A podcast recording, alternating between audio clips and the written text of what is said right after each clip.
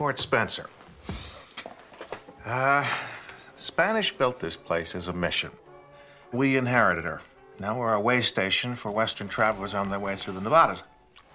We don't get much traffic through these parts in the winter, so we maintain only a skeleton company that consists of Private Toffler, who's our personal emissary from the Lord, Major Knox, who never met a bottle he didn't like, Private Reich, he's our soldier. I'd steer clear of him. And Martha, you've met. Bet you didn't get a word out of her. And uh, George, her brother. They're both locals. He sort of came with the place. And then there's uh, Private Cleaves. The over-medicated Private Cleaves. And you and I make eight. Cleaves cooks. Knox used to be a veterinarian, so he plays doctor. My advice to you is don't get sick. I tell you don't eat, but then most of us have to.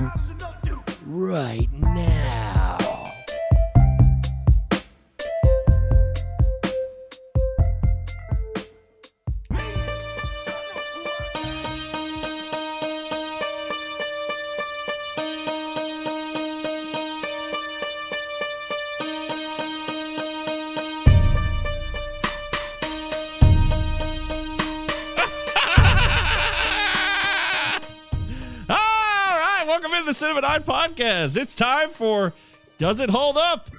Later in the show, actually, it's not time for. But today's show is about Ravenous. Does it hold up or not? We'll focus on that in our main event, like we always do on every episode, which you usually find about 40 minutes into the show. So if you're new to a Cinema Nine podcast at all, please skip ahead to the main part. If you're just dying, if you're ravenous for ravenous, you can skip ahead to the uh, 40 minute mark or so, usually on our episodes, if you don't like our previous banter. But we kind of like our previous banter. We feel like we have something to offer, and that's why we do the show. He's Travis Roy. That's Eric Brancham. I'm Michael Govier. Travis, do you enjoy our opening segments? Um, it's pretty much my only social life, so I'm gonna say yes. I like it. Can I laugh at that? I think it's like one of those laugh cries because it's like, ah, yeah, that's uh, that's sad but true. yeah, yeah, that's uh, yeah. Maybe after Omicron, I'll have a life again. Yeah, it is. Watch that first step. Yeah. What's that first step? Needle nose Ned. Uh, Eric Brancham, I know you love our opening segments where we talk about our lives. We mention some movies here and there. We review stuff. Uh, it's pretty cool. It's a great opportunity to get uh, some suggestions you may not have heard from uh, in your own social inner circle. Again, it's the two of you, and I haven't seen one of you in person in two years, so that That's not true. That's not true. Come on, you forgot. Well, you not? forgot. Tra- Travis wasn't there, but you saw me at the feast. Sure. Yeah, but yeah, we have a lot of fun. we. Well, I think it's important that It we is did see each other in real life. Yeah, no, it's true. I wish I was there. But it's good to see you guys now, and it's good to have everybody uh, joining in. If you're a regular listener, thank you for rejoining us. If you're, uh, you know, a one-time or new-time listener, hello, welcome, stay a while, uh, have a bite of stew. Mmm, stew. Yeah, John Spencer loves stew. He really does. Just couldn't help himself. yeah, I've never seen anyone enjoy stew as much as John Spencer coming in at the very end of the movie, be like, mmm, acting. that was ridiculous. I Yeah. it. Also, his hair was ridiculous, which we'll talk about later when we focus on does it hold up or not. Ravenous 1999 selection from Eric Bransham. He chose this film. I got a comment on Twitter today before the show, which you guys can tweet at us, Cinema 9 Pod, or me personally, MJ Govier, or Roy Zavar, R O Y S E R V O I.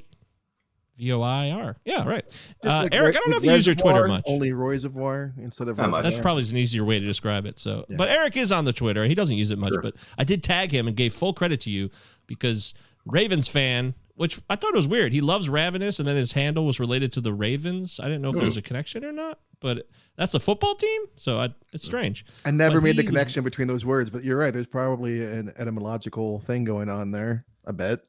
Have you ever uh, done history on that? Uh, no, can't say that I have. Uh, not that, not specifically on the history of the word ravenous, but I think you're onto something there with raven. I never thought of it Oh. before, but it makes sense. Like acting like a raven, basically. Acting. Uh, so Ricky Bobby uh, is Raven fan five two five five says Mike, you have been naming some classics. This movie legit gave me nightmares when I was younger. Creepy and twisted. All right. Well, I gave full credit to Eric because he's the one who chose it, and I made sure that that was on the record. So we're glad that you're a fan of the movie, and hopefully you're watching this episode. If you haven't been watching before, it's good to have you here. This is what we do. We love talking movies. Uh, we're almost coming up to 100 episodes. We got uh, some exciting plans for our 100th, don't we, Travis? We do. We're going to have some guests. We're going to have the boys, both of them, I believe, from the podcast Podcasting After Dark, which, if you're not familiar, you should by all means check them out. Incredible. Uh, yeah, great podcast. Very funny guys doing deep dives on some of the most obscure movies you could think of. yeah. uh, but all but always like classics in their own right. And they also will do other kind of like tangential. It's not just movies. They'll get into uh, TV shows from the '80s and uh, toys and stuff like that. So definitely check out podcasting after dark. if you like podcasts about movies, that's an obvious. But if you also like podcasts about specific genres or actors, uh, Travis, did you show up again on the Cage Rage podcast, or was this an original episode? So we had Daryl Edge from the Cage Rage podcast on for Weatherman a couple months Hi, back. Daryl. And shortly after that i recorded for him with him for the for the movie um arsenal also known as southern fury in some places uh, for whatever reason and uh I, he took a little bit of a hiatus over the holidays so he just kind of came back and so I, while i recorded it all the way back in december that that episode is now available Oh, Yeah. okay. So that's what that is. Well, that's good. If you guys never caught the episode, it is available. Make sure you get your ass to Mars and check out the Cage Rage podcast with our friend Daryl and listen to what Travis has to say. If somebody knows the most about Nicolas Cage, as far as anybody I know, it's got to be Travis Roy. i like the man very much I don't know if you know anything about it personally. Like, if you know it's funny him, um i don't want to get too much into the, the bad trouble i had a couple weeks ago but when i was going through a rough spot recently uh i will never i'll probably never be able to watch the movie pig again as much as i love Mm. it for uh Oh. for reasons but i really did like for whatever reason when i was going through that i went and i listened to a ton of nick cage interviews about the movie pig Hmm. and i loved it and i realized i actually never really did delve that deep into his personal life i've heard things here and there like we all have castles weird cars you know like you hear like random shit tax trouble uh but uh i never really dug that much into his personal life very much you know Tax here trouble. probably more than most people would know but i you know i didn't like research him man so it was kind of it was actually pretty cool to hear him talk about his craft and feel like i got to know nick a little bit better Mm, right on. respectable. Hmm. I am glad to hear that Nick Cage is offering the world to people who need it, especially when you you need something to get away from, or you're just looking for solace. Listen to Nick Cage's interviews. That's news to me. I actually did watch a clip of him recently on I. You know, TikTok, they have all these just endless videos that come at you, boom, boom, boom, boom, boom. And I think Nick Cage popped up in a quick interview with Christ, some other actor. Oh, it's John Krasinski. They were talking about big budget films and studio notes, which was always it was fascinating to get his point about you know studio notes. Fuck that stuff because you just never know what's going to happen. And uh, Nick Cage was also very poignant when he was discussing that, so that makes sense. he's a poignant man He's a. Uh, by the way, uh, do you want to tell people about your wonderful John Cena gifts? Because last week the John Cena Fest was in full effect, Yeah. and you got John Cena gifts sent to your door. I, yeah, I absolutely go, was going to address that. I figured I'd, I'd do it when I. Uh, at any rate, uh, first of all, so I'm wearing a John Cena T-shirt right now, and you'll see that if you're watching the video, you'll see I've got a, a really nice McFarlane Toys Peacemaker uh, toy here.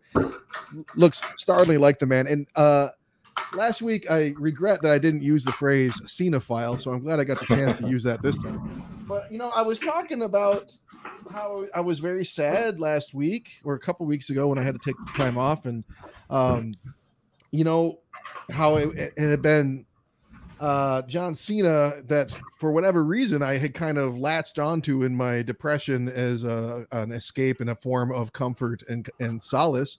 And dear friend of the show, dear friend of mine, Aaron Worley, uh, Eric, you can mute yourself, you know, uh, if you're gonna search around for shit. Sorry. As I was saying, uh, but good friend of mine and of the show, Aaron Worley, uh, very kindly sent me a Cena care package that was just like this T-shirt, this lime green fluorescent John Cena T-shirt, and the Peacemaker toy there. Which was what a nice thing to do, really. And, and, he did it anonymously. You know, I didn't know it was him at first, but I kind of figured it had to be him. You know, uh, so that was really sweet of him. That was really really sweet of him. That really was. I mean, yeah. that is that's like, uh oh, what shit. That's above and beyond. That is yeah, great was, news, man. really nice. Good for him. Yeah. Good for everybody.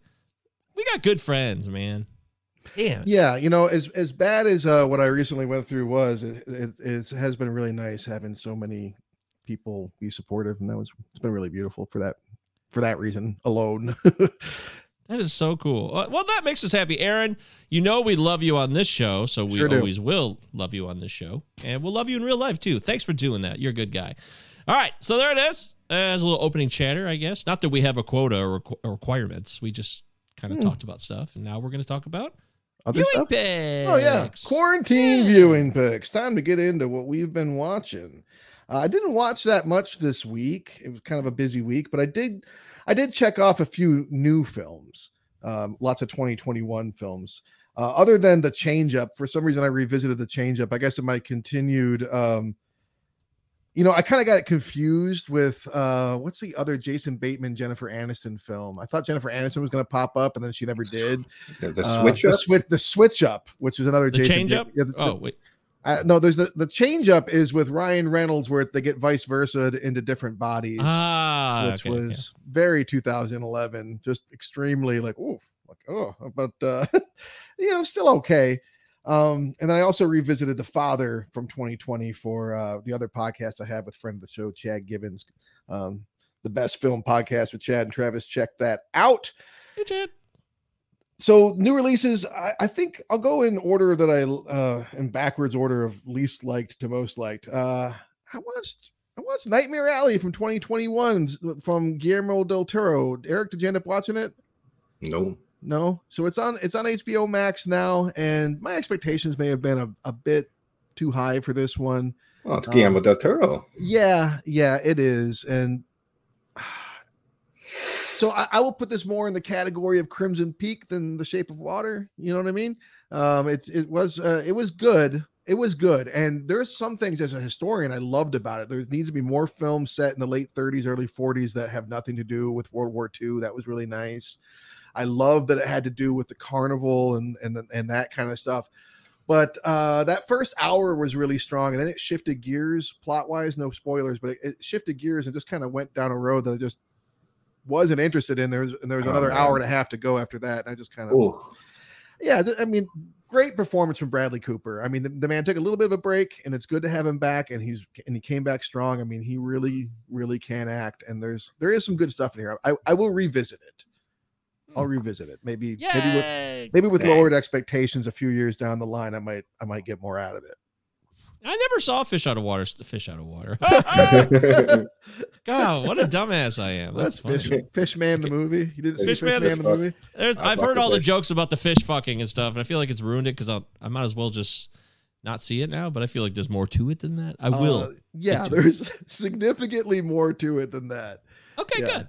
Uh, it's that's definitely especially, and you're a Mike Shannon fan, a Michael Shannon fan, so you would you would like that. He's big in it. It's a big it's a big role for him. He's, for that alone, you should watch it. I want to make some. You you brought it up real quick. Go on, yeah. Kind of. I respect the hell out of Michael Shannon. Oh, you're not a I fan. Know, I don't know why. I Oh, no, no, you no, no. I'm not saying I'm not a fan. I just you guys are definitely fan, and there's huge fans. He has a. Ma- I feel like he's got a hardcore following. The people that are dedicated to him, Yeah, he does. and he's a really good actor. I have nothing but immense respect for him, but there's something about him that makes me uncomfortable, and I'm not even sure what it is. Um, I I got to look into that. I think that's one of the things I like about him is it kind of he's a you know he's a little off kilter. He kind of makes the viewer feel on edge. Even He he's- yeah, and I, and I like that about it. But uh, I will try and store that in the old memory bank that you're of moderate fandom of, of Mr. Shannon.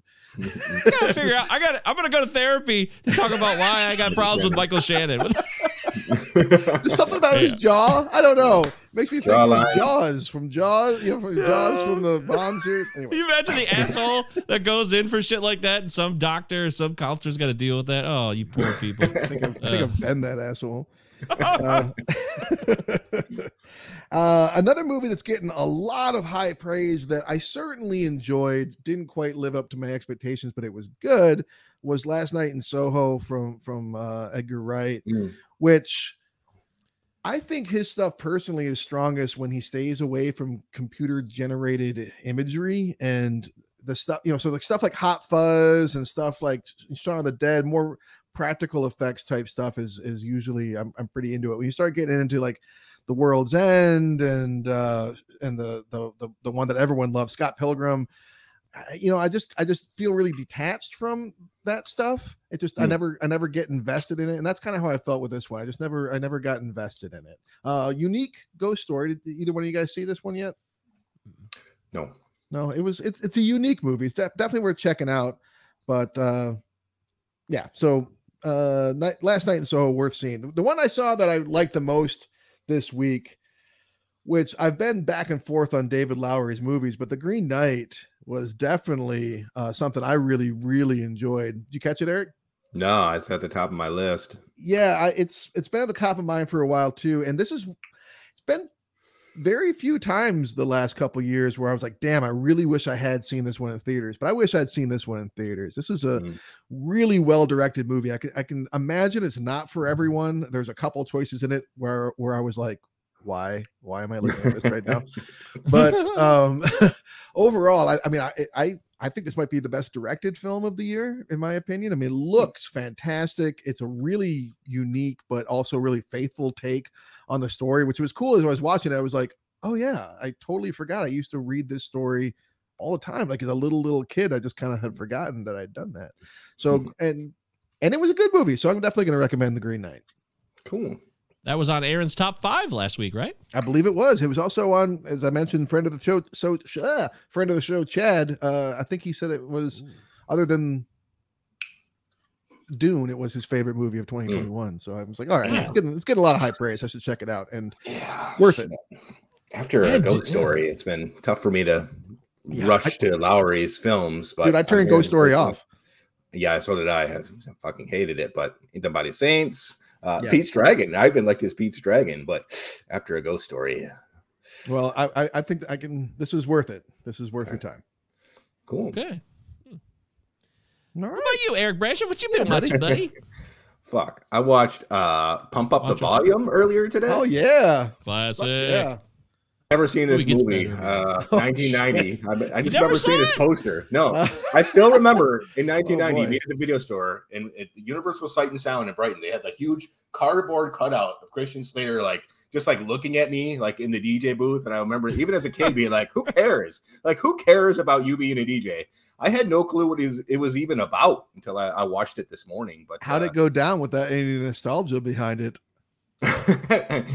um, to be honest with you, uh, that first uh, hour i I really, really enjoyed, and then it kind of runs out of things to say, and it just kind of like peters out for me. Yeah, yeah, I'm just here. being honest with you, man. Like, because it throws like all this really important high school stuff, suicide and uh, sexual questioning your way in a way that I didn't really see in a high school quote unquote movie before, and it's edgy as fuck. I mean, the soundtrack is fucking unbelievable. Like, I was like, my mind was blown every five seconds.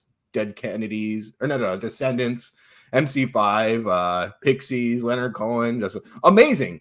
And Samantha Mathis, Mathis, uh, so so talented, so beautiful, missing in action currently, but uh, I always love seeing her. But like I said, after like like they like he's trying to figure out like what do I do? They found they're coming to get me. I was like, all right, whatever, cares.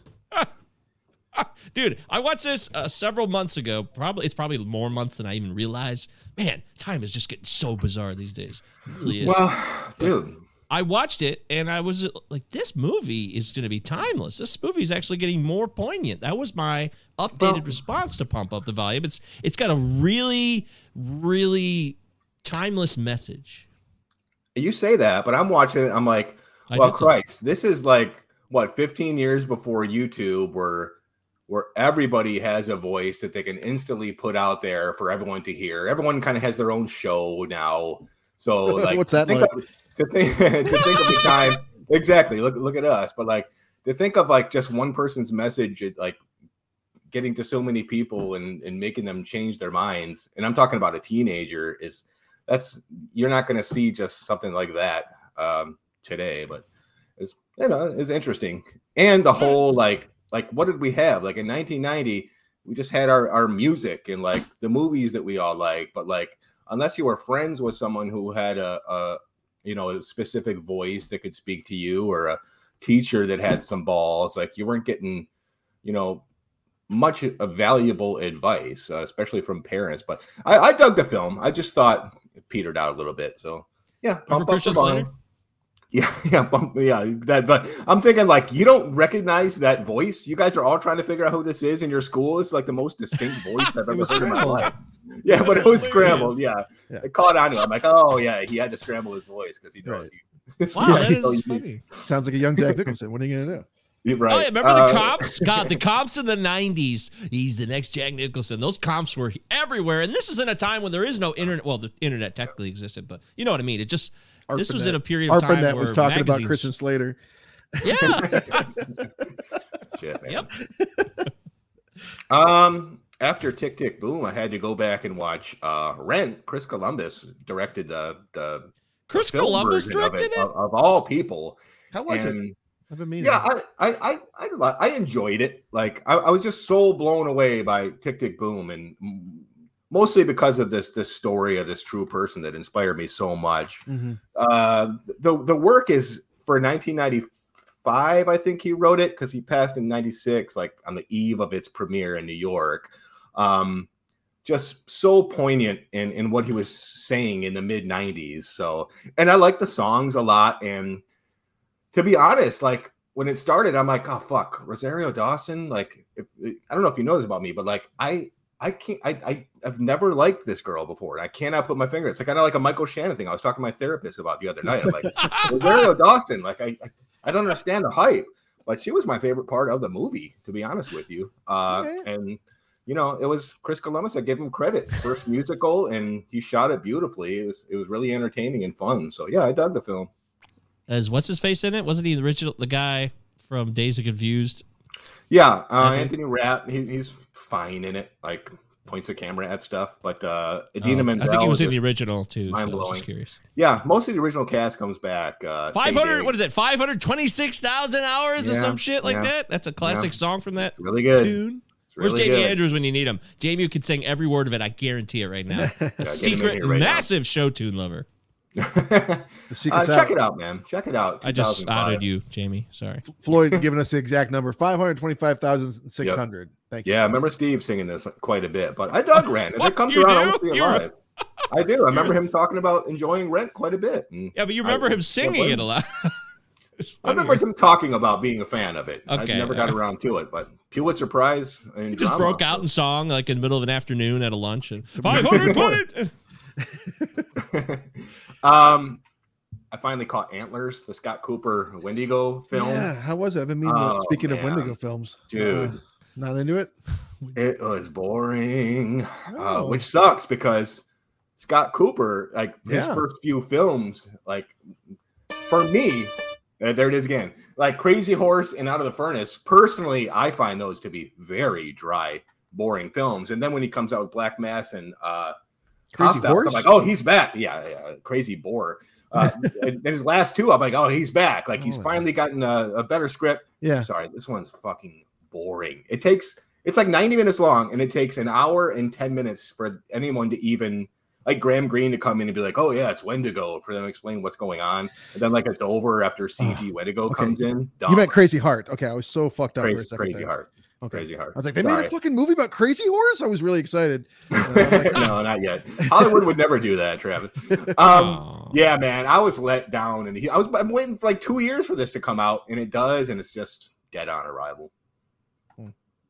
All right, well, I'll still, I'll still catch it, but I'll have to maybe put a grain of salt in there when I do. Yeah, uh, put a grain in or two. Uh, the wrong man, Alfred Hitchcock. Like this is like one of these lost Hitchcock films that no one talks about. It comes out after Rear Window, 1956, and we got Henry Fonda. It's a classic case of mistaken identity. He may or may not be the guy that's responsible for all these holdups, and like he goes throughout the whole system, and like his life's in turmoil. What's it, how how is he going to deal with this?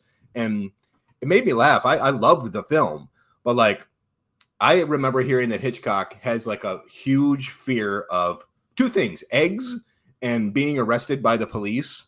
And like when you watch this movie, like the way he films like being arraigned and detained by police and having to sit in the cell, it's like he films it like it's a fucking nightmare, probably because like it's a, a huge phobia of his, but really enthralling uh mystery that uh, is fucking awesome even today. So yeah, really good Excellent. should check it out, man. Of course, Book of Boba Fett. That last episode, I, my jaw was on the floor. I watched it three times. They're finally there. Like I'm, I won't spoil anything, but when it comes to mocap work and when they're doing this de like de aging stuff, it's been hit or miss for me. I dug Kurt Russell Guardians. I dug Michael Douglas and Ant Man, but I've always been like, I'm looking at an effect. This, this isn't a person. Mhm. This is an effect yesterday I, I I I was convinced I was just watching an, a performance by an actor. I, I think they're almost there for photorealism. I think it's real close. Yeah, it was pretty. It was pretty sweet. Uh, the effects and and overall, I'm yeah, I'm I'm kind of happy w- with where it's going. I, I had tuned out for a minute because I'm like, this Yeah. is starting to get a little. I Yeah. don't know. It was getting really shitty, but we're back. And I remember that season two of Mandalorian it had a big dip. I mean, there Mhm. was there was it started off real slow, and uh, so I, I mean, as much as I love both of these shows, they're I, I can't pretend that they're consistent. Right, but Really? you know, Like they're consistent, short like they're good, bad, good, bad, up and down episodes. Yeah, I find I find them kind of up and down. I mean, there there there are moments or entire episodes or moments of episodes where I'm like, this is fucking great, and then there's Yeah, sometimes sometimes whole epi- episodes like of a, like there was like four episodes in a row of Mandalorian season two. Where I'm like, I think I'm done watching this. This yeah, is- I'm not into this. And then, and then it came back with a vengeance. Right. Huh, well, it's these okay. set pieces. They'll have these incredible set pieces, like the train uh, deal in, in episode two of Book of Boba Fett. Just Yeah, mind blowing. But then they go for these segmented stretches of just exposition and trying to get to one step to the next that are just like really underwritten and dry. But and at the same time, sometimes like really leaning too hard on being episodic, where everything's kind Right. of figured out by the end of the episode. Yeah. And I'm like, uh, that's I want give me a continued story here. I don't I don't Yeah. like it. You know, I don't want to watch the continued adventures of blah right. blah and so like and so. Saturday morning cartoon. but like, Right. You know what I mean? But yeah, I mean, we're getting something and, and it's good material. So I'm Yeah. happy. That's it for me. yeah, I haven't seen uh, anything from Book of Boba Fett yet. So uh, for some reason, I feel like it seems like. Uh, oh, first off, we have several comments. Ghost says, Ghost. "Evening, everyone." Hi, Ghost. Ghost. Good to Hi, see you. Ghost. And Lore Master, Book of Boba Fett, Pog. I don't Hmm. know what that Remember means. Pogs? I do remember Pogs. Uh, Those were there seemed to be uh, the deep fake was so good, I swore it was makeup. So Slammer. What what were Pogs? Like, what is Slammer? What was that game? The slammer, well, the slammer was the big heavy pog, the, the heaviest of the pog, and all the other pogs were like light things. I, I never, I never really played it, but I, I remember my friend. neither did I, but I remember did. seeing it. and yeah, so like I remember the the basic gist of it. I, I it never seemed like it was destined for long term. Uh, Remember all these? fun. I used to be one of these assholes. The assholes in the the area next to the lunchroom with that phone Yep. bank. We just Yep. constantly call these stupid 800 numbers, like one 800 Oh, yeah. flowers. Yep. Or, or, or- Ian McDiarmid. yeah. yep. Yep. Eric Yep, and I uh, McDiarmid. may have may have harassed a man who did not play Emperor No, Palpatine. confirmed. He did not. But we called him every day on our lunch break. sorry, sorry, sir. I was also I was also one of those uh hacky sack it was hacky sack Hacky circles, sack man. circle. It just yeah, it was huge. it was like all we needed in the world. God, it was so yeah. simple. Cookies and cream Twix in a hacky sack circle. What more can you ask for? Mm. 1997, y'all. Cookies and cream Twix. Uh, we had those at the feast this year. Ice cream bars. Very, very good. Very, very Incredible. Uh, all right. Bit off So topic. thank you, Eric. Beautiful stuff. Uh, Book of Boba Fett. I wonder if Book of Boba Fett has any Twix in it. Uh, I haven't seen the show candy? yet. So yeah, I don't I've know. um, eagle-eyed viewers may have spotted one or two, Any- but uh, I have yet. that would be the most blatant uh, sponsorship yeah. in a in a But, I movie mean, or a TV show. Let's put it this way: Stephen Root talking about Bib Fortuna. I mean, they give you that, so it's it's good in my book. That did happen. Really? That sounds Yeah. amazing. Yeah. Okay, well, talking that's, about his contemporary Bib Fortuna. it's so awesome. that's enough to tune in. I got I got several to catch up on there because I still haven't seen Hawkeye. There's several Disney Plus Oh, and the Hawkeye's great. MCU. That's what people say. So that's also very surprising. But you know, Hey. just because Hawkeye's lame as a character doesn't mean the show can't be good. I, I wasn't surprised because I never found him lame as a character myself. I, see, I, mean, I, I think I've Well- rung this bell before, but to me, it's always been like like Black Widow and Hawkeye have have been pretty much my favorites because they're just regular people and they keep Oh, up with everyone else. So I've always really liked them. Well, I actually, I actually really liked Hawkeye as the the character itself outside of the MCU back in in the older days when I used to Mm. play with him on the Avengers and the video game. And I loved yeah, Hawkeye. I would yeah, play he was Hawkeye. a, he was a good one to play. I liked playing him too. yeah, uh, it just seems like I just had some beefs with the representation of the character and how I think Joss Whedon kind of screwed him in some of the ways that he was portrayed, which was really not Jeremy Yeah. Renner's choice. Or Right. I mean, Renner wasn't was so not thrilled with those initial bursts of his performance. You know, that what he was given that he asked to be killed off at one point, and it didn't happen. oh, did he really? Early on because yeah he, he would agree with you that like some of the earlier the first like two movies basically that he was pretty underserved like the character was underserved Yeah, he gets hypnotized or whatever, gets brainwashed, and then he has the line in the second one. I don't do the brainwash thing. yeah yeah yeah Good for you, hut. buddy. hut hut hut Hut, hut, hut, sir. Good huts to you. All right, so I have. I'm still screwing around. I definitely watched today's movie, which we'll focus on momentarily. Ravenous. oh that's good that's So important that's that you good. watch the movie It is. I definitely am making time to watch the movies, but I'm still just watching dumb shit on YouTube when I go to bed. My my time to look at a screen has not disappeared. So Tell it's me, not that there's I no more airplane disaster documentaries. I, I did I got off those. That's true. I did. I think I tapped out like every one of those. There's just no more. Airline travel is still very very safe. So eventually, there's only so many disasters. Um, but yeah, I just I haven't been watching movies lately, and I got to get back into it. I need to find the groove, and I need to watch Licorice Pizza. I Oh still oh, here we go again.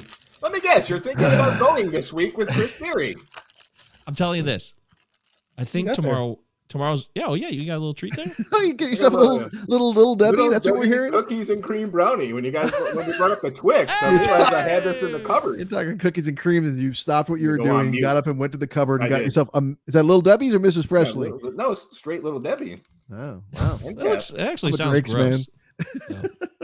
Ew. yeah yeah Oh, I, you know what I miss is uh, what what was that shit we were eating in Philly all the time? What's the drake's Choco Bliss. no the other the uh the other ones they make like it's like Hostess over there. You know what I'm talking about? oh oh oh shit Cinnamon. tasty cakes tasty cakes Yes, thank you. Yeah, Tasty Yeah, Cakes. They're like yeah. the shout out to tasty Hostess. cakes shout out to Tasty Cakes. Definitely went over to Acme and bought ten thousand Tasty Cakes. There's no doubt about it. And then went in my room and ate alone and went to sleep for twelve hours. It was a great routine. So, Zinger's also really good. good God. Uh, it's and tasty the- cake you know- binge Tasty cake binge. I only laugh just like Travis did at the beginning of the episode because it's so sad. You have to laugh. Yes. yeah Uh, right. So, anyways, I got to get on the movies, guys. I'll do better, but I actually do see an opportunity tomorrow. I really do. I really think boy. because I got to go pick up my brother take him to the pharmacy and drop him off at like ten in the morning. I don't have to pick up Leanne till five.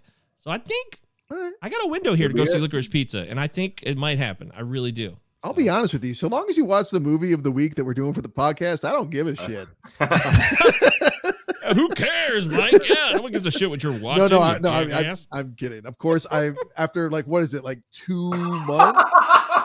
Uh, where we can uh, finally get that movie under your belt. Lore Master chiming in with his Zingers. favorite is zingers. I'm yeah, so good. chocolate zingers, man. Those are the So, red ones. Uh, Right? if you can get red, yellow, or chocolate, I think they may even have Yeah. orange in some, like Yeah. in Guam or something. But It's got like a the edition? straight, like the bricklayer trowel of chocolate on the top. it's been plowed with frosting. Yeah. and, like, fine lines. like rototills with frosting. Ew, wow. Uh, I love jokes about snack cakes. That's, uh, that's the kind of podcast material everyone loves. It's a Snack Cake Podcast. Welcome in. All right, we, we have no emails this week. If you do want to email us, you can. Cinema9pod at protonmail.com, like Aaron did last week. You were more than welcome to. We appreciate your input on what you're watching, uh, suggestions for future episodes. You never know. You might put something in our brain, be like, you know, I actually wanted to do that movie. You never quite know for sure. Having said all that, uh, Lore Master, yeah, chocolate zingers all the way. Okay, yep.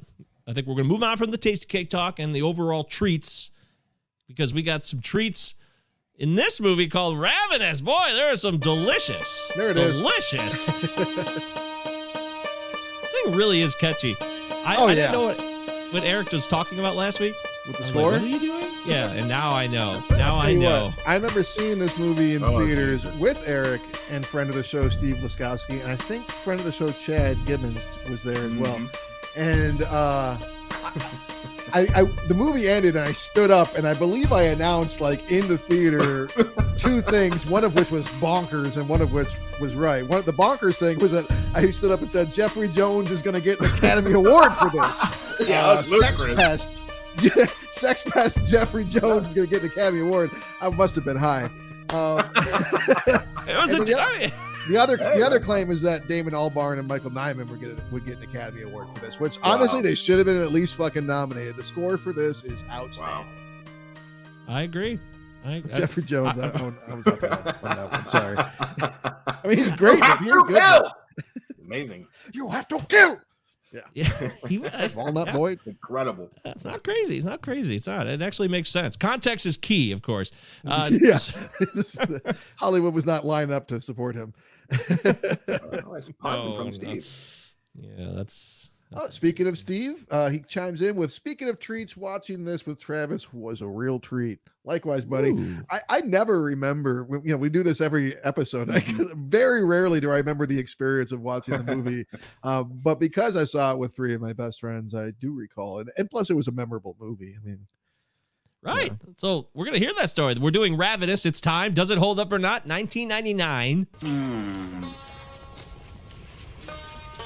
You know, Ben Franklin once said, Eat to live. Don't live to eat. Huh? Huh? Well, it's an easy decision, Boyd.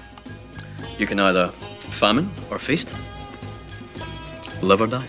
starring Guy Pearce, Robert Carlyle, Jeffrey Jones, and a host of others, of course, because there's a full cast. And this movie took place in a time period that is called historic. So it's a historical set piece, technically. Because it's hmm, could you could you slow down and spell that?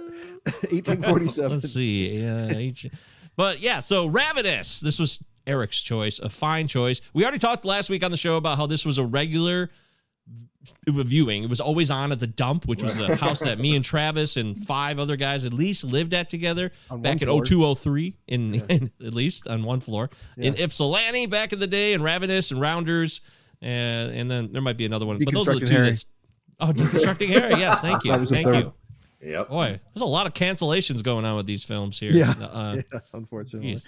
But so that's cool. So you can remember your original story. Every episode, we Yeah. take ourselves back in time to our original viewing. So tell us more, Travis. Well, so you know, I mean, I kind of already touched on it. Then I, I enjoyed the movie so much that I remember, like, I bought the score. I, I actually kept track. This is back in the day. I mean, I had to buy the CD of the score, like, and I believe I went and bought it the day it actually was released. I, I went really quickly. I was, I was really on the score, and I listened to the, the fuck out of it, like all the time, just like while I was writing or whatever. And then I bought the DVD as soon as I, you know, because I was working at Blockbuster with these guys that we just mentioned at the time. So I bought the DVD pretty much as soon as I could. And when I moved into the dump with you all, I, you know, I brought the DVD with me, and this became one that most of us that lived there just ad nauseum, just watched it ad nauseum, just would just put it on repeat, basically. I mean, you, that was a function on the DVD player. You could make it do that, so we would just do that. We did. yeah. Except me, which was, and I thought a lot about this, Travis, today. I, I had a, you know, I really, truly did just had a flat out. I was a natural born online troll in real life. Where I'm just being contrarian just to be contrarian. I'm like, well, I'm not going to watch this. Everyone else is watching it. I wouldn't say it out loud like that. Oh, we knew though. just- we we knew you. Oh, oh, it's obvious. Yeah, it's obvious. It's not a secret Oh, whatsoever. you guys all love this thing? It must suck. All my closest and best friends really love this thing. I'm sure their opinion is terrible. such a stupid uh, god immaturity folks it can really set you back folks let me tell you something but yeah so i i definitely walked by this movie while you guys were having fun watching it at the dump too many times And there was other movies that we watched on, on repeat that you did enjoy, but not this one. You That's, would yeah you go back to the basement and do whatever you did down there. maybe i heard the music and i'm like this sounds like a scary movie i'm out of here That may have been it. You are you are, you are turned off by genre. And This Yeah. is very this is even back a- then yeah, yeah this goes back forever so yeah yeah. This is very this is genreific in a lot of ways. I mean, it's it's a horror comedy period piece. It's rare. black comedy yeah Yeah.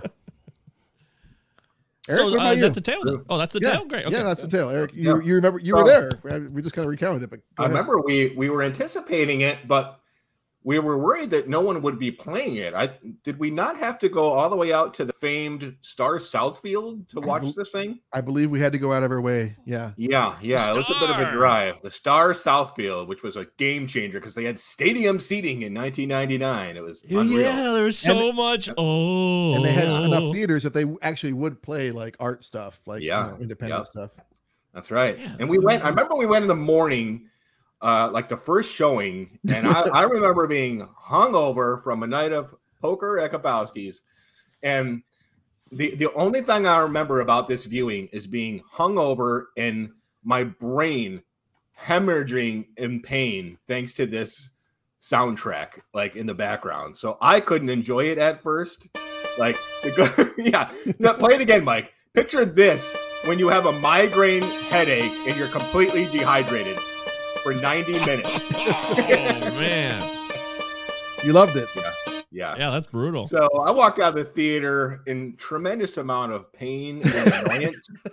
so it took a it took a few viewings for me to fully uh, appreciate it, but Before you yeah, flip that flop. was uh, yeah before I flip flop as usual. But this is March of '99, man. This is a few weeks before The Matrix, and you know before every fucking incredible movie ever made was released in this year.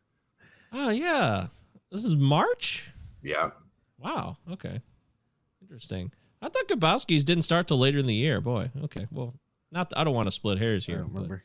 I remember when I moved to my dad's after we moved out of the Rod House at the end of the summer. Then Kabowski's was the place to go. But that doesn't mean that didn't exist already prior to that. So. you went there after it stopped being cool, though. I, I'm original. Oh yeah. I'm sure Scott Skotsky lived there. He could probably tell us. At any rate, yeah, I never saw this movie officially, although I've seen I've seen the movie on a TV, a very shitty TV, I might add. Uh, And 20 years ago. At least, yeah. 20 years ago at the dump on a, a tube television with no HD, not even a whiff of HD, not even an HDMI import, you know, input. There would be nothing there whatsoever like that. And uh, the guys, Luke, our friend in particular, Luke loved this movie. He always talked about this. This is one of his favorite films. In fact, I'm sure he's going to check this episode out because Hi, Luke. he's going to want to suck. He's ravenous about ravenous, right? He's going to suck it all up. He's a madman.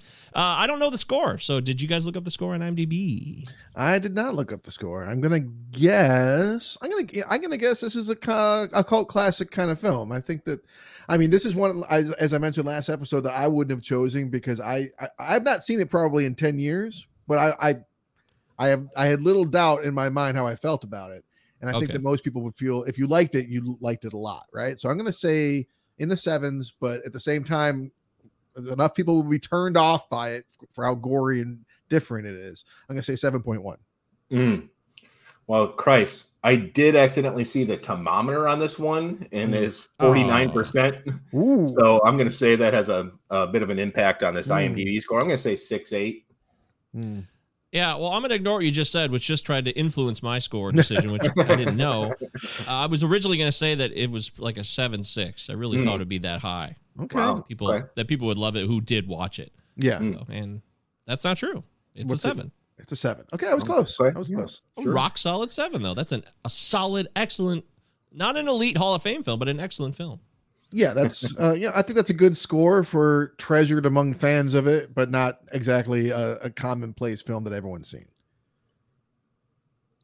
I think that's fair. And you know, sometimes people just don't know what the hell they're talking about, so who knows? But as Eric mentioned, 49% from the critics. Ouch. Yikes. That is Yeah. that really surprises me for even Yeah. though I mean this isn't my favorite movie of all time, but 49% from the the critics.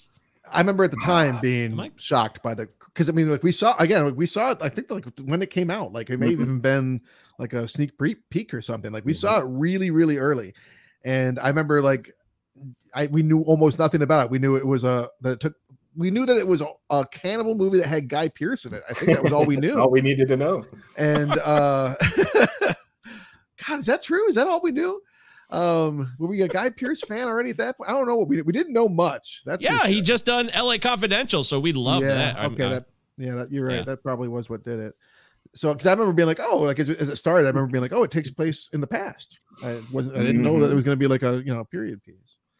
Anyway, oh. I don't know where I was going with that. Critics Yeah, were uh, not kind. Confidential came out in 97 yeah. and that was like, wow. That's where I'm going with just that. eviscerated the film. I can't believe the critics are so pissed. We'll, we'll find out what they have to say, but this Let's I'm find really out. shocked by this 49%. Uh man, that This is prime uh, Desson territory, taken it up. 99, right? Should have Desson chiming in. Desson Thomson. Let's try a different. One. How about Renee Rodriguez from the Baltimore Sun? Absolutely. Renee says it's too muddled to be considered a success, but the fact that such an uncompromisingly mean, loopy film can still be made within the studio system will be reason enough for some people, and you know who you are, to celebrate. Do we know who we are? I guess so. I People like me that thought I just called it independent film, but she's right. It is a studio movie. How am I not myself? How am I I not don't myself? know. Another independent spirit, independent spirit for a studio film in that one too. So yeah, uh, yeah, yeah, that's twelve million dollar budget. So this is the late '90s when they're greenlighting like t- ten to twenty million dollar movies, and that Mhm. you get these bonkers plots that you're not going to see studios like streaming will make them. But back in the '90s, they they would just make these really odd. They take a chance on these odd movies, and for for twelve million, they took a chance. Marketing, the marketing. I have to. You, did you happen to watch the preview, like the trailer, like in anticipation of the episode? no, I didn't. Oh my god! Like the, the studio had no clue what to do with this product. So you, you got to watch the trailer because there, there's this like it's not even music from the film. It's just like stupid like uh romantic comedy, like dumb goof music. and literally, Oh. this is what the narrator Really? said. This is literally what the narrator says. One man must choose between having dinner and being dinner. They show Guy Pearce eating a steak. having dinner. He's gonna choose between having dinner I, like it's like a like a dinner comedy. It's dude, it so gets worse. stupid. It actually gets worse because as you were talking about talking, I do remember um the preview.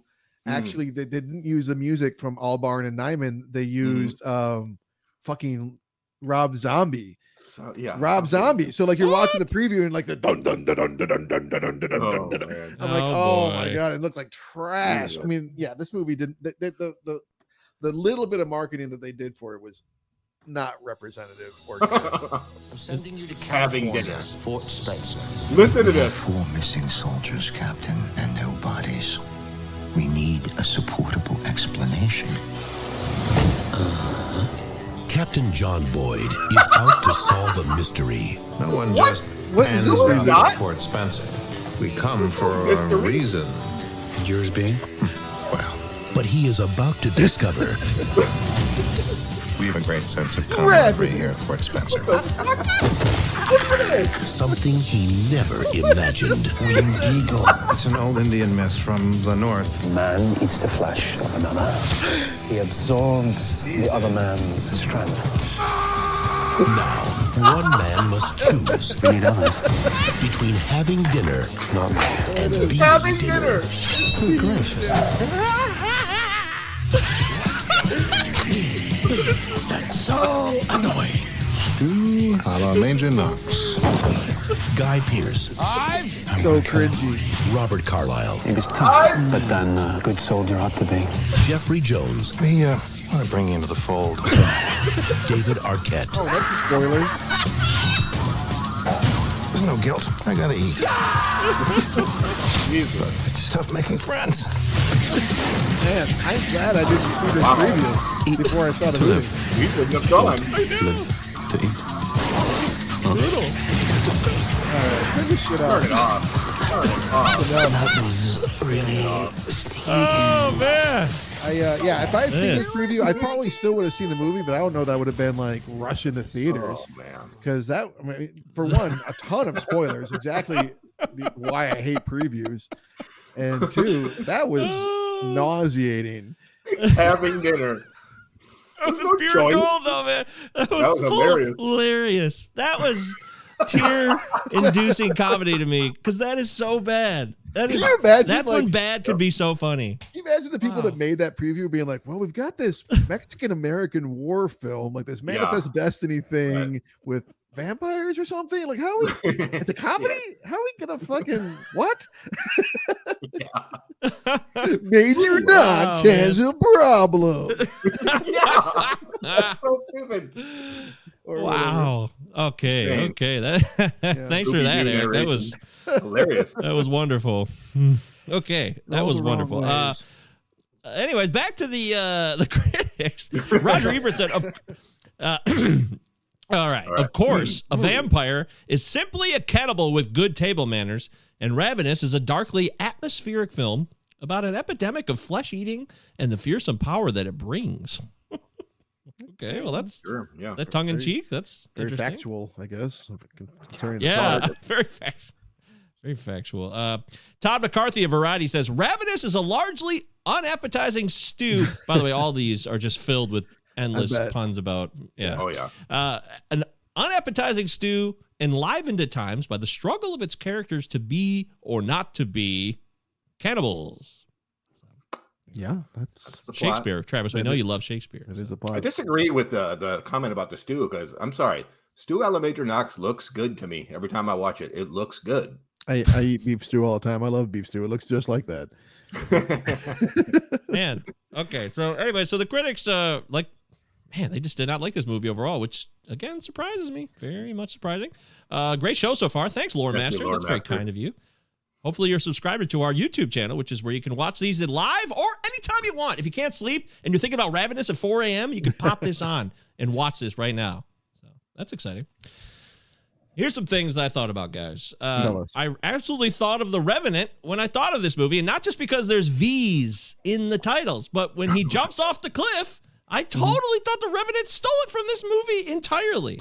It really, it was so obviously like, wow, well, you clearly have seen Ravenous. I know it's possible for people to jump off cliffs, but he falls down on the tree. He doesn't fall down in the exact manner. Well, that But that both movies. The Revenant's based on Hugh Glass, which is a Mhm. that's a real person with Real a real thing. story, and that as I as I recall, that was part of his story that he'd fallen off a cliff or whatever, and that's why they that's why his that's why his fellow men like left him. So Just something I thought of. yeah, no, I don't blame you. I don't blame you. I mean, it's certainly the depiction is similar, but how there's only so many ways to show, show someone jump off a snowy cliff, I guess. yeah, I uh, you know I never do. You guys take notes for these movies, and I never do that. So I decided for the first time ever to jot down a few things. So I'm proud of myself, and I want to give you guys full credit for really taking the job seriously. So kudos to Travis and Eric for taking notes. Uh, I also thought the ending, final, last act, where you know the general's coming back, and it's good. To, hey, is Boyd gonna become a cannibal forever? Find out next time. You know. yeah. I thought of the devil's advocate so much. It was like this same last like 10 minute, hey, we got to sell this guy on being the next thing here. It really made me think of that same premise of the devil's advocate, which I just thought was interesting as well. Al Pacino selling Keanu Reeves like, hey, take your place here. And then in this movie, Robert Carlyle and Jeffrey Jones to a certain extent are trying to sell Boyd on becoming a cannibal pal. Can- a canapal. Can- cannibal. That's a cool part about it. It's this, uh, I believe it's Mistopheles and Faustian relationship we got going Mhm. on here, Mhm. uh, and and it it it makes it so much more interesting that they're looking for a, uh, like a companion. I mean, yeah, it does remind me of both Interview with the Vampire and Lost Boys. They're not just trying to kill Boyd; like they literally want like a, a companion to jo- to join them on on this uh, new life, and that's Mhm. so much more interesting than just this uh, hack and slash like leave the ring and hit each other with steel chairs like blood and guts shit you got going on so that's Yeah. a huge element and this is so much more grounded, right? Mhm. For one, it's it's the Donner Party. I mean, that's what we're talking about. The Donner Right. Party was like close to 100 people. and This is like Yeah. six or whatever, but Right. this is very clearly inspired by the Donner Party in many different ways. And then you mash that up with it's not- I mean like it's on the, the Ojibwe, the Algonquins are on the other side of the continent, but the but the Wendigo myth comes from there. So you mash that Mhm. up with the Wendigo myth and, and like pepper it in with some uh, vampirism, and you've got yourself a nice, unique film here. That's actually like one of the rev- one of the reviewers that you mentioned uh, called it muddled. I I'm like to me this is not muddled at all. I find it an, an incredibly concise film. Like this happens, then this happens, then this happens, and this happens, and it's over. Yeah. Like it's it's really I think I always find it very much. I'm always like, oh shit, it's already almost over because it kind of gets ahead of me. And real quick too, while I'm kind of addressing um, some of the historical points that comes out of it, I checked. I, I could only find. I'm sure there's others, but I could only find one other film, some Tom Berenger movie I'd never heard of, that's based even remotely around the Mexican American War. I mean, the Mexican American War is such an integral and interesting part of American history. This whole that whole this whole time period, like, why is there not a ton of movies about this? And and to take the Donner Party and take the Mexican American War war and and jam them up the way that they do. I mean, for me, that's just like, oh yeah, that's that's Travis bait. That's a good point. Uh, also, the director, mm, what Milcho Manchevsky, was fired two weeks into production of this film and replaced by Oh. Antonia Bird. Yeah, R.I.P. he wasn't playing Bird. ball. He wasn't Yeah. playing ball with Laura Ziskin, who like I guess ran the studio with an iron fist and just completely wanted to turn it into probably what we were seeing in that in that trailer, which is something more uh just like completely fun and zany. I think she wanted to strip a lot of like the the independent nature out of, out of the film, and because she brought in what she did was she dismissed Manchevsky and she literally brought Raja Gosnell to the set. And Raja Gosnell is the director of Home Alone 3, and Hmm. he's Columbus's editor. And she's like, Wow. Here's our new director. We got rid of that other guy. He wasn't playing ball. And the cast mutinized. They were like, We're we're out. Like, we, we, we don't want to uh this Who the film- fuck is this guy? yeah, who the fuck is Raja Gosnell? Uh, Home Alone 3 was hair- terrible. So Yeah. they were going to walk until Robert Carlyle brought in Antonia Bird, who he worked with with Priest. On- So on faces. Oh yeah, On on face Faces. too. Yeah. Yeah. Um, Yeah, both movies. That's fascinating. Okay. and then That she had sense. worked also on Face with uh, Damon Albarn. That was like his Mhm. first chance uh, in acting, so she was able to wrangle him in for that. And and Michael Nyman, we've talked about him before while we're back on the score. He, he also did Gattaca, really really Yeah. talent, talented Yeah, he pianist. did. Um, just just and, and and what a unique score. And so so yeah, what a blessing that uh that Carlyle was able to pull her in on this because this is I mean she didn't do a ton of stuff and unfortunately in her in her in her in her lifetime but Mm. uh she did like well she did a few she did like six movies and I've and I saw Face and that is good uh but this is definitely from what I can tell the biggest you know the one that she's probably most known for Yeah, you also got Upham shows up. I'm like, oh, it's Upham. There he Yeah, is, Jeremy Colonel Davies. Upham. Okay. oh Hey, yeah Good to see you Good coming off of uh, Saving Private Ryan.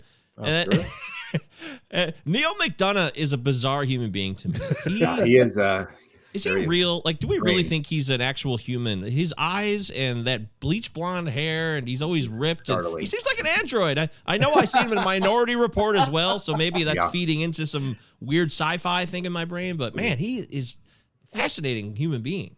I know that after like shortly after this movie he went and like left Hollywood and went and, like sold cars for a while that was he went back to Venus and came back for M. Bison in the Street Fighter Legend of Chun Li. Was he a bison? Oh Yeah, man, he's, he's M. Bison. that sounds. I don't like that casting Yeah, at man. all. Okay, that doesn't matter. He's But that- fantastic.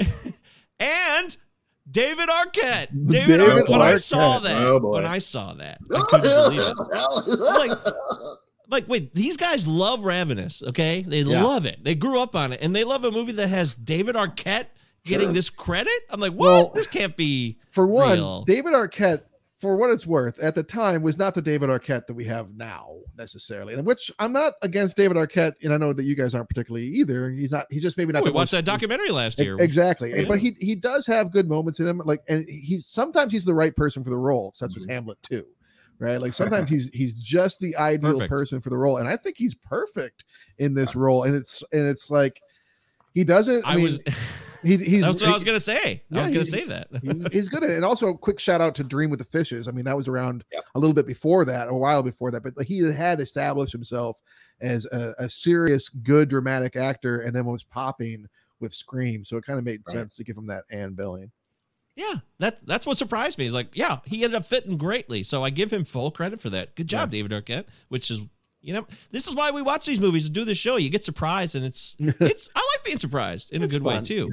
And going back to the Mexican American War part, Travis, that you Mhm. mentioned, this movie also all the categories we put it into earlier on with the black comedy and horror or whatever else we said it was, Yeah. historical drama.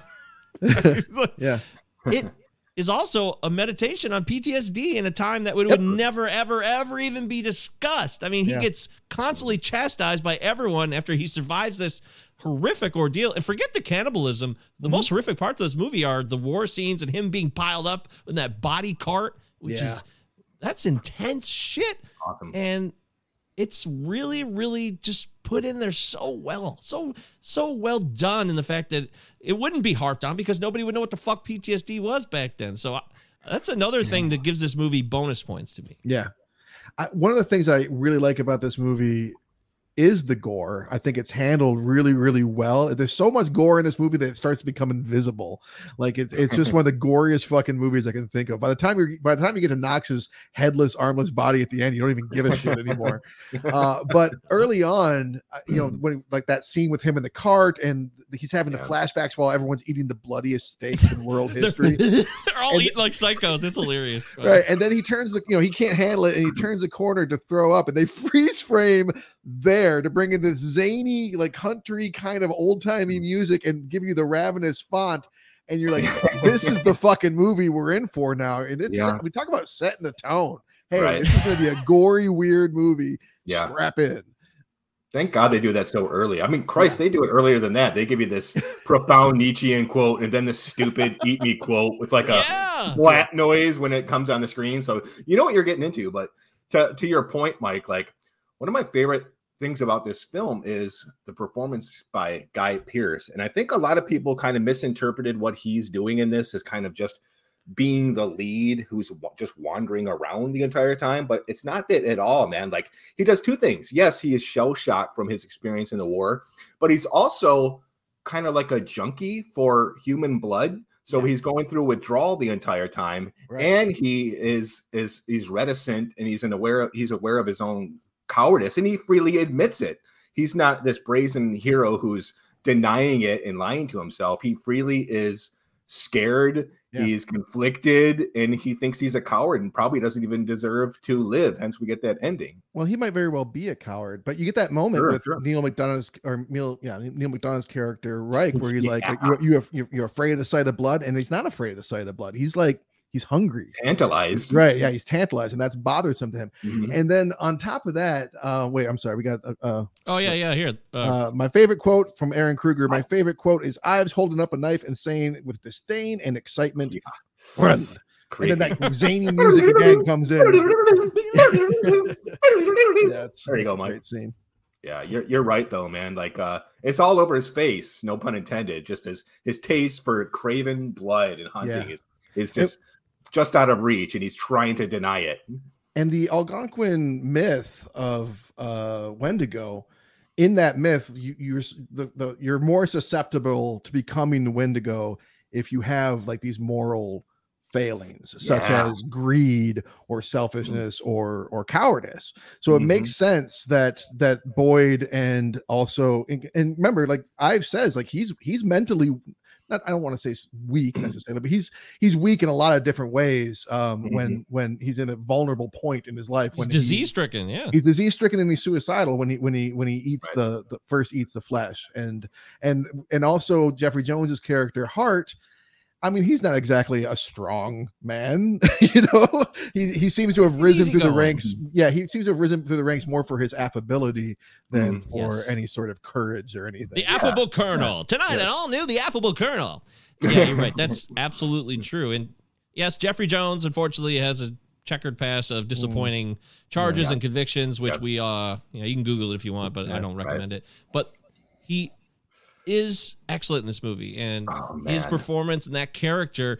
I, as a first time viewer, again, I'm always feel like I'm always the first time viewer.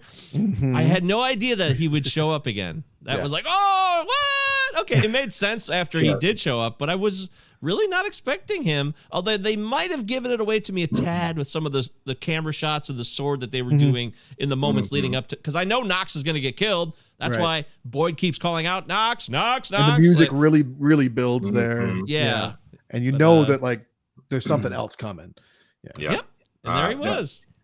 I'm gonna be honest with you, man. Like his private life aside, uh, he's paid his dues for it, and he's he may or may not be a good person in his heart. We don't know. He gives the best performance in the film for me. Um, he he has the one of the more layered characters because he's struggling with like the nobility of his position, and this is like a huge guy who's not up to a three day long journey. Mm. Right thing, and he's got this inner conflict, and that's what I dig about the the Wendigo. And your point, Travis, like I think uh, because also one of the things that Wendigo can do is uh, curse you. Uh, yeah and I believe he just may be cursed by it, um, um, like laterally from the other people because he's he's not prepared to to continue on in this life, which is interesting. Yeah. And I also find Boyd also does have moral fortitude ultimately because he Mhm. refu- like you know Boy, uh, Ives tells him it's just acquiesce. It's so easy. Just give in. And, and he won't. He because it's the wrong thing to do. And he and it actually takes him a long time to eat Reich even though he knows by that point what it could do for him and save his life. And he, and he still holds off on doing it. So actually while he does kind of have like he's he's just not a killer is really what it comes down to he's not someone that wants to kill people Right. He's not a murderer. Right. He is willing to sacrifice his own life in the end. And, you know, the whole bit laid out by Martha, is that her name? Mhm. yeah Martha Saying that you're going to, you know, Wendigo just takes and takes. And to stop Wendigo, you have to give, which is, I, I dig that. I like that Yeah. tale. That's a, that's a nice little storytelling twist. And I also think about what he said when Eves and, well, he's Eves now. Or Carl, he's Calhoun and he's Eves. Ives. I'll just, Ives. I like Eves. That's wrong All right. Is that E V E? Eves. Uh-huh. Ives is telling Mr. Boyd that, ah, yes, morality, the last bastion of a coward. Yeah. And I love that line. Awesome. That's a Great line. great fucking Beautiful. line. I never thought about it like that. And it hit me hard. It really did. And that's a good movie right there. That's a movie that's onto something, let alone all the silly stuff that might be happening and the jokes and all that. This is a thought provoking film, too. Mm-hmm. And it's also a, I said it's about it's about PTSD, a meditation on that. It's also a fucking drug addicts movie. It's a junkies glory. Like you already is. hinted at the junkie who Mhm. needs the blood, Eric. This is. I, I just kept thinking about how in that scene again. This is when they're outside after Eves comes back and takes over the Fort Nice. Spencer. Is that Fort Ives. Spencer yeah Shit, did I say Mhm, Eves yep. again? That's hilarious. and they're back. So they're out there talking at night. And this is the only part of the movie that bothered me was the games that uh, Ives is playing when he comes back. And oh, of Mhm. course, the bullet wound's gone and he's healed up. Because, but then you learn why that is after the fact. So then I post, you know, I guess uh, later on take that Retroactively, back. kinda- right. Retroactively Mhm, say, all right, right. fuck it, who cares? You're right. Yeah. That's not important. but he's talking about you can smell the bloody. He cuts him. Boyd cuts Mm. Eves, Ives, shit, with a knife, and you can smell his blood right there. You Right. can smell it, and you know what it'll do for you. Right. But he still Mhm. resists, like you said, and that is a guy who's he wants it. He's got to have it, and he's Right. addicted to it because it seems to be very addictive. And it's not just him, right? It's also Jeffrey Jones's character Hart and John Spencer's character General Yeah. Schlosser. Schlosser. That's stew. Right. Going back Right. to the He- stew. Right, him, him, you're right. So you know when you see him taste the stew at the stew at the end, you're like, "Fuck!" Like he's he's in this in this world, like one sip, one taste of humankind, and you are addicted to it. Yeah, it's better than any opioid on planet Earth, apparently. So Just, just mainline that man flesh. Yeah, Um, and that's this is so that's what's going on here too. This is a this is a junkie. You know, it's fascinating. The facets of this film you wouldn't expect it. I really did not expect it to have so many angles, and it really does. Yeah, it's very layered.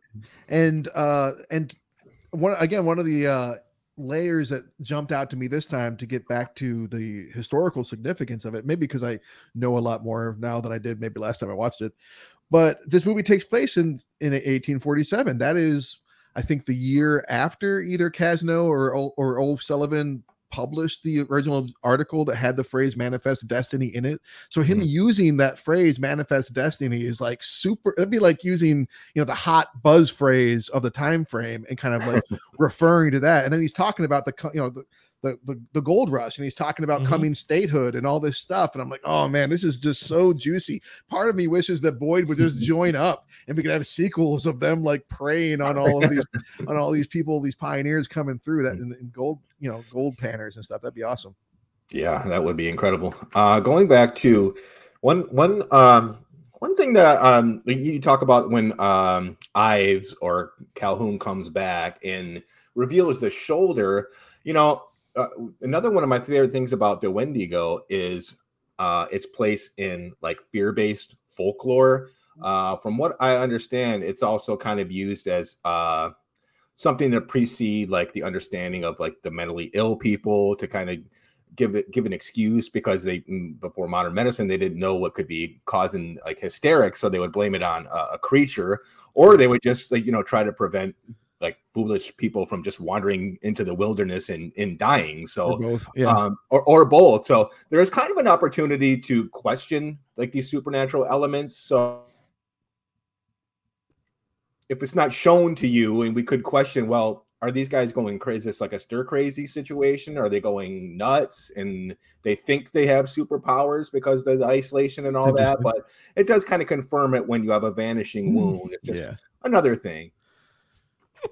Yeah, I always complain about characters straying away from their actual character or who they would be. It's always a bugaboo for me. And in this film, the characters stay true to themselves. That's another excellent point of Yeah. emphasis for this film. Yeah, Really? and, and that's and that's and that to me is uh, why Hart the character. It's not just Jeff Jeffrey Jones's performance; it's it's Hart's arc where you he, you see him like go from having to use the book to, to slam the walnuts and then crushing them in the palm of his hand, and he feels that power, and he and he and he's trying to like you have to kill, and he's getting all worked up about it, but then he very quickly and easily deflates, right? Like pretty much like he he asks him, "Can you be trusted?" And Boyd's like, "No."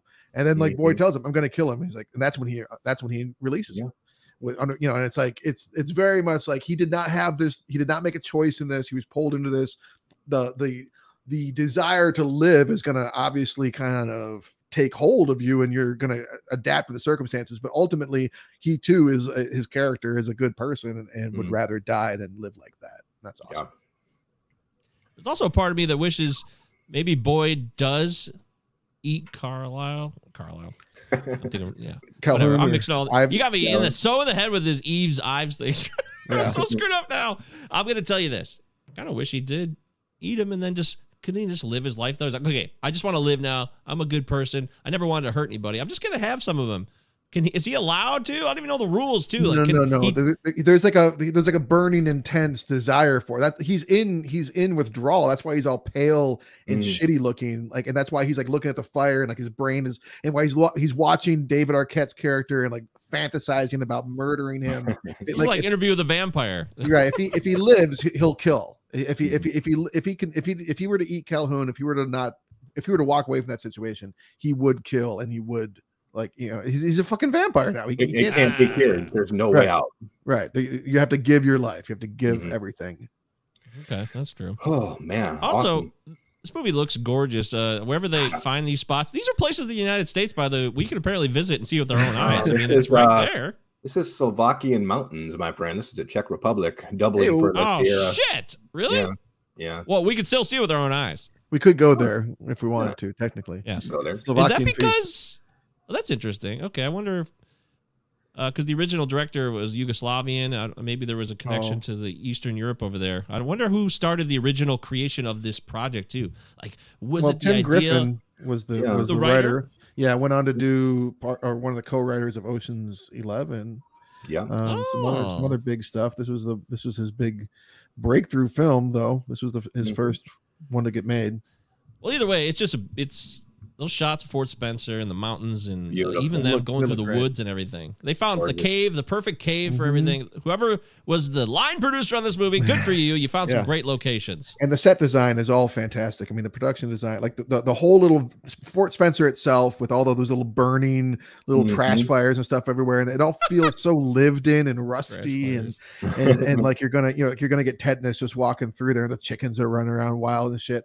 It all feels very authentic, and that's that's one of the Yeah. things. I mean, one of the many things I think to love about this movie is is there's authenticity in the performances there's authenticity in the sets and then there's aut- authenticity in the filming i didn't think to check the cinematographer here but but antonia bird and her cinematographer do a really fine job i mean watching this uh you know on the hd version like it really still looks really really good it's understated it's Mm. not it's not too vibrant but it's not too dull it's like this really perfect tone i don't know how quite to ex- explain this aspect of it but i just really love the way it looks Quick note, uh, Alejandro Iñárritu, you don't have to put your entire cast and crew in mortal danger to get uh, shots of the beautiful, rugged, mountainous wilderness. But most of that snow, uh, to this point, even is actually a bunch of fucking down pillows torn up because Oh, there was no snow snow in uh, the Czech Republic and, and during this winter where they shot oh it. shit it Yeah. looks great i never would have guessed awesome. Yep. I, I did I. I did notice at one point that there's like a lot more snow by the cave and then not not much by Fort Spencer itself, but I just assumed the cave was at a higher altitude. The, The uh, sound design, cinematographer was Anthony B. Richmond, who Yeah. has had a busy career, a very busy career, maybe What, not a what else is legendary he known career. For? Uh, he's just done a bunch of movies that you wouldn't think of, like Good Luck Chuck, you know, as the I would not think cinematographer. of that. Yeah, you're He, right. oh my I would never God, think of that. he was the Just Friends. He was the director of photography on he was Just Shot- Friends. Just friends. Just wow. Friends, he all shot Fat Check- Face. How about Check that? that he does a lot episode of out, guys. We did that He one lit very recently. Fat Face. Legally Blonde, The Sweetest Thing, Men of Honor. Well, Uh, you, yeah, you so- know, it's funny he you mentioned that because Antonia Bird before, like, she did that, that Mad Love with fucking uh yeah, Chris O'Donnell. Chris O'Donnell. What, do- O'Donnell, what do you got, Mike? You're very I'm excited. sorry. He did. It Bring says this right here. He is the fucking director of photography, the cinematographer on Full Body Massage. Damn. Is this Yes! how Doug Doug does does it. it? Yep. Wow. That's how Doug shot it. All right. My night's Wow. made. I don't care Full what happens out. That is mind blowing. Wow. I love that that movie's like Holy serious cinema. He took it. wow. I'm sorry. Well, he came a long way because full body massage is like what eight years before this, and it's shot. No, no, no. It's 95. Horrible. It's 95. Oh, well, there you go. Four That's years later, It's a TV that movie, though. Awful cinematography. Yeah, he just he was just showing up for work probably, you know, make, making that paycheck. Yeah. Don't no one's gonna watch this trash. No one's gonna make jokes about this for 30 years of their life. Damn, man. but yeah, I did want to talk about. I didn't record the name, but like some of the best sound like in a movie. I did mm-hmm. write down like I don't know if you know this, but I've got something called misophonia, which is like like an extreme hatred of the sound of people eating. So like this opening Oh, sequence yeah. with the plates and the knives, like the, it sounds like the fucking like mogwais eating like the chicken. It's like horrible, but it's it's perfect. It brings you there. And like the cliff dive with all the branch, every single branch you hear Mhm. snapping and the tumbling, it- it's fucking awesome. You're right. And then the the, the final battle at the end, like that it, it- that that final battle between Boyd and Ives is is almost teetering on a little bit absurd and almost funny in, a, in a way they wouldn't have wanted. Uh, it, it but the but the direction and the sound design and and and and kind of the sprawling nature of it, how it goes from place to place, uh, Mhm. save it. If it had just been the two of them duking it out and stabbing each other and making weird faces and drooling on one another in the middle of the whole lot, that would not have worked. It, Right. it nearly was that. Yeah. admittedly. But what do you guys? So isn't there a sequel to this movie though, or a continuation with the general? I mean, the general he's going to become that now, right? He's eating the stew. Well, I mean, I don't know that the world was ready for the uh, horror film starring John Spencer. Uh, you know what I mean? Like, I know, oh, but uh, just but do you think he is going to be? Can you eat that stew and just be like, well, that was good, but I didn't My know I was eating human meat, so Well, my expectation then would be would be that without Boyd to guide him so that he knew what it was. Unless, well, actually, he'd been told about the Wendigo. One of the problems I do have with this movie is like, why the fuck doesn't Boyd just tell them that Ives or that Calhoun killed everyone? Why does he got to tell them about the whole Wendigo thing? He must know no one's going to believe him. But he, but with, but with the general knowing that, he might actually have, you know, figure out later on, like, I've got this craving, it won't go away, and then he might kind of figure it out, and he might eat meat for that reason. But uh, otherwise, I think that he wouldn't know what what he was craving. Yeah. Well, let's not forget, all you really need is human blood. I mean, Boyd gets the taste just because of his his stacked up body ordeal. Yeah. human meat. Yes. So uh, John Spencer, this was his final film, by the way. He passed away a few years later. So Yeah. Yeah. good run, John. Uh, hair was I couldn't believe you could. Was that a wig? Because is that natural? His hair would have been. I don't know, but his mustache was great. then? Yeah, he was Yeah, the hell of a mustache. Yeah. He was bald. He was yeah, bald. he was. Yeah, I mean, I saw him in the Negotiator a couple years, a year Yeah, before. West. Wing. So he was bald on? West Wing. Yeah. Don't bullshit me, Spencer. uh, all right, well, there it is. This is called Ravenous, and we talked about it in great detail. What an Yeah. interesting film, to say the least. Uh, any last calls before we shut it down, boys? Uh, another shout out to the supporting cast. You know, we didn't really talk about Jeremy Davies much or some of these other people. A little bit, um, but I, I really every time I watch this movie, I'm bummed when everybody starts dying at once. You know, George gets killed. That whole scene, that whole sequence, the way that uh that Robert Carlyle plays it, how he's like like he's got PTSD and he starts digging and he acts so crazy that no one's gonna pay attention to him. So when he starts digging, everyone thinks he's just off his rocker. But Mm. um it's it always it, He's it- spooked, as they say. He's spooked. spooked. but it's such a wild scene in terms of tone. I can't think of a movie that is so quickly reversing in tone than that whole sequence. So the way it goes from this ominous, intense dread, the slow push pull into the cave, and you're seeing Mhm. uh Calhoun slash Ives doing this finger nonsense, and Jeremy Mhm. Davies is screaming, and then uh as as Aaron mentioned, uh you know, then then George is, is or everyone's dead except for Jeremy Davies' character, and he tells him Right. to run, and then this happy music comes in, and then they slow down as th- things slow down as uh as Boyd and Reich sh- uh, show up, and it gets serious again. It's it's so all over the place, and yet so I could I can see where some people might call it muddle, but to me, it's like really artfully weaving in terms of how it's making the the viewer feel. It, it's so true. And one of the more unbelievable things about, especially the score, is Nyman and uh, Damon Albarn. They didn't collaborate. One did their thing, and then the other did their thing, and that that score was just kind of thrown together. Like they did not Really? do this together. Yeah, they did their things separately. That's why you get like that beautiful music with Yeah. when Boyd's spending night after night after night trapped in that uh, yeah, that's death Nyman. trap.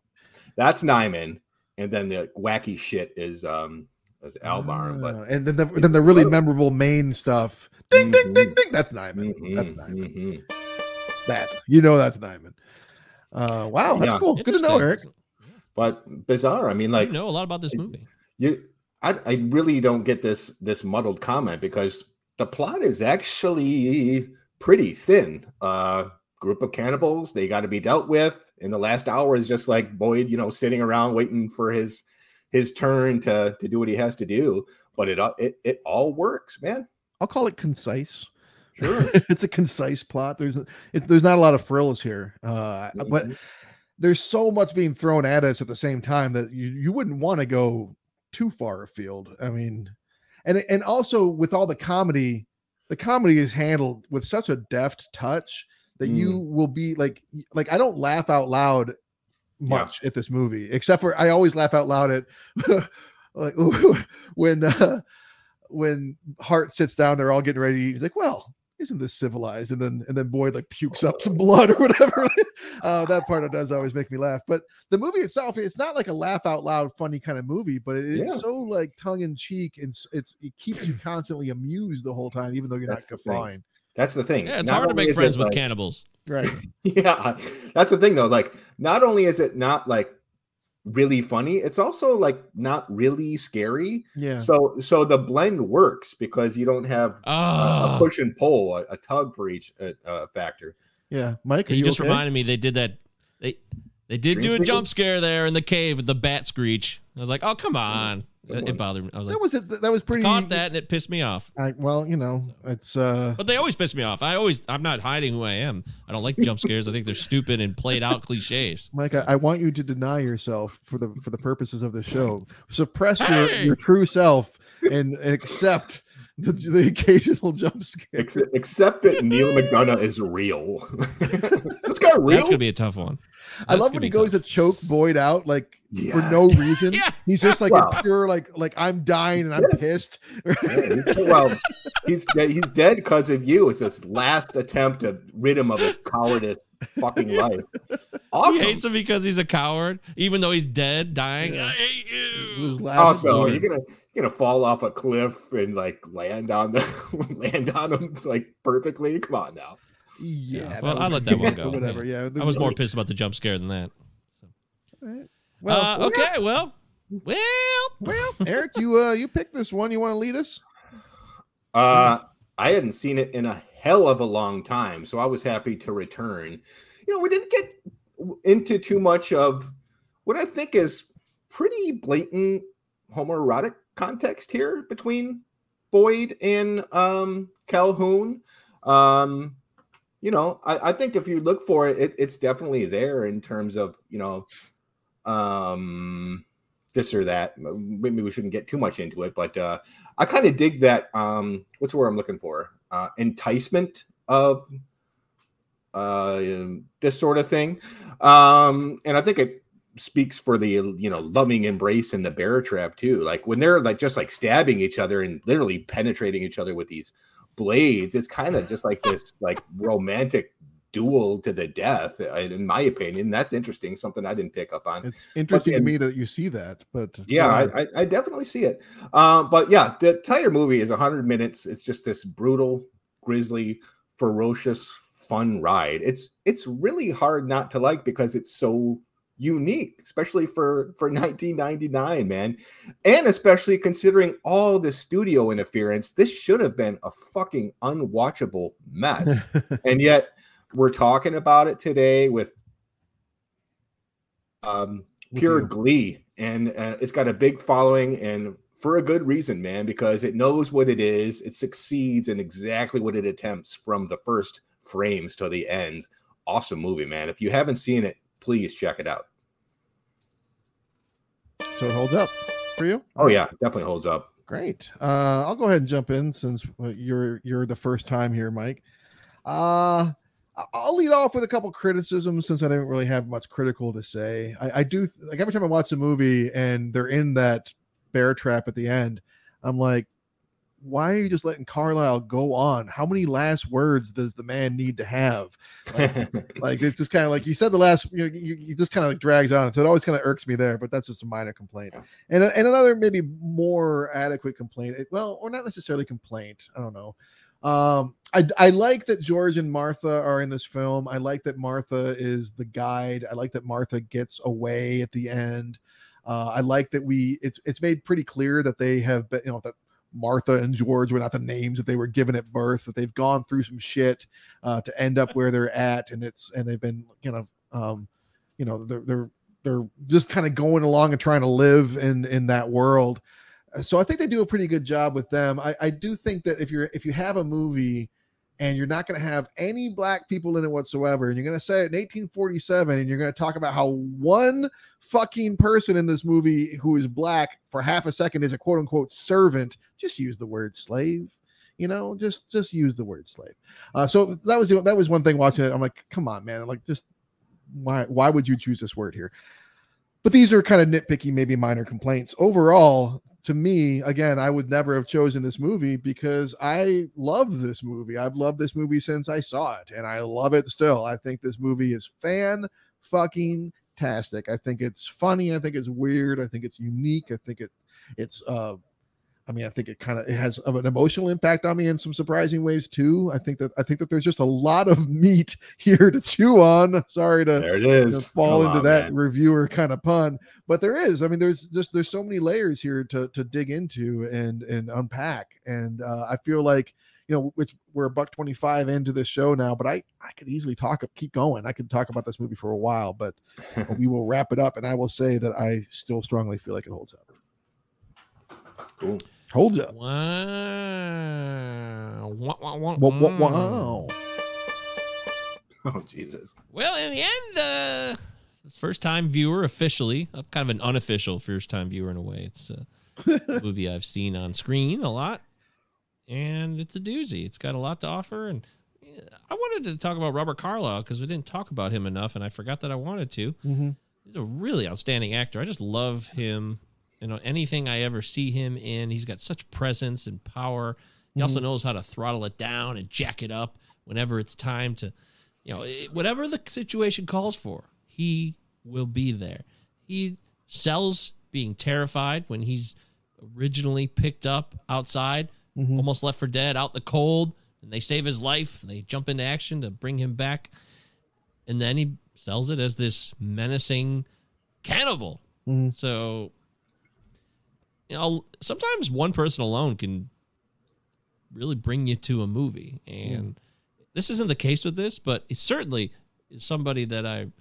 I'd like to talk about more, or I need to view more. There's still more movies of his that I haven't seen. In fact, I'm sure there's a great majority I still haven't seen. So I'm going to focus on that. Hmm. And then there's Guy Pearce, who's just always underrated. And some reason he kind of slipped away from big time roles over these recent years. And Yeah. maybe that was a choice too. I mean, he's very famous in Australia. He's an Australian actor, so he'll always be, you know, to me, he's right there with Russell Crowe in terms of the kings of being an actor in that realm. Mhm. But uh, he's so unique with what he can do with his eyes and his emotive responses without saying much. Yeah. Isn't it roughly? It's like 25 minutes before he actually says his full first words Yeah. of dialogue in this film. Is that, is that true? It's pretty impressive. Yeah. I never even Yeah, I I believe. Aside from the narration, yeah, spoken in the film, No, about 25 minutes. Yeah, noticed. That's amazing. Yeah, that's pretty wild. Colqhoun. So not everybody can do that. So Yeah. Yeah, and, and I love the whole crew. The whole crew is fun. You're right. I, I'm like, oh man, I don't really want this movie to go down this road when they all Right. get ambushed at the cave. I'd like to. Mhm. I could see this being a fun road comedy. Yeah. 1847, life on the road with this crew. You know, you got Right. the affable colonel and his hijinks going on with his crew. So this is a movie that you should enjoy, even if you're not into scarier movies or uh, gorier films. It, it, I don't think it's really that big of a deal. But then again, I can't speak for you individually. and Gore may be a big problem. All I can tell you is it's it's clever, uh, it's well paced, and it holds up. So All right. good time. Check Three it out, holds up. Ravenous. Clearly, like you it. guys were onto something back in Oh, yeah. 1999. we like were. the You missed out. You had so many I did. opportunities. I did. I know. I had so many opportunities, and I can never go back and get those. All I can do now is enjoy movies with my friends on the podcast, which is the Cinema Nine podcast. That's The right. we get to do this every pod. week, and we're we're pretty lucky. That's great. We'll, we'll So always thank have the very much. trailer too. Wait a minute. Wait a minute. Is is it my turn to pick? Yeah, bud. I'm not even kidding right now. You have no I'm idea. Not what you- even kidding. You have not fixed something. I got a list. I'll get the list. I just oh, Well, dawned to get the upon me. list, I'm bud. not even kidding. Get the list Holy out. shit. Like I think, So like funny. I, I don't know about you, man. I, I start dwelling on this shit weeks in advance, and I just go back and forth. I go through six different movies I'm going to choose. Like, and here you are in the moment. I know it sounds idea. like uh it sounds like a cop out, but like it's all day long I'm doing like eight different things. Rarely do I I just haven't been able to man the focus on the con you're the busiest Right person now, I I- know. right now I'm busy. Yes, I I am. That's weird. Um but I got a whole list here, so we're okay. This is why right. preparation pays off. So yes, Eric chose this film. Thank you, Eric. Great selection with Ravenous. Well done. Next week's show, which will be episode 96, four away from 100. Don't forget, Podcasting After Dark is going to be on for 100. So we did 1999. Last week, Travis had us go to 2014, which was the Oh, most boy. recent we've ever done, which I respect. And Predestination ended up being a big surprise in a good way. Fun. It really was. Uh, and by the way, so many, there's a lot of cuts of the movie, shared clips on YouTube all over the place. There's a lot of fans of Predestination. And I learned that now, thanks to Travis. So for next week's uh, show, hmm, Hmm. I think I think I'm going to do this one. Now, apparently some people hate this movie, but I never understood that. It's got a lot of highbrow, big time talent in it, and it's a f- movie from 2004. So we're gonna go back to 2004, and we're gonna do the Lady Killers. Oh, okay. The, the the Hanks one. Tom Hanks, Marlon Wayans, J.K. Coen brothers, Simmons, right? Coen brothers. Coen brothers. Coen That's Brothers, right. The Lady Killers. We're doing the Lady Killers. Lady Killers. People say it sucks, and I want to find out why. I, I also Okay. haven't seen it. I used to like it when it first came out. I watched it. I was like, oh, this movie's great. But I haven't seen it in Okay. 10 All years right. at least. Time to see if it holds Put up. it on trial. Yeah. Yeah, I think it's a good choice for this. So we'll see. All right, buddy. All And we get to do the Coen. Well, Yeah. Oh, we've done the Coen. Yeah. Oh, we get to do the Coens again. Because we did yeah, man who wasn't there. Coen's. Yeah. That's right. We did do the man who wasn't there, which is one I never saw. So. All right, that's the show. We've done it. Next week, we'll see you here on the Cinnamon iPod, Cinnamon iPod at ProtonMail.com for Travis Roy and the wonderfully esteemed Eric Branstrom. Not that Travis isn't esteemed, actually. I don't even know why I did that now because it seems like I'm esteeming one guy over the other. we love you all. You're all. Thank you very much. Good night. Flour, bacon,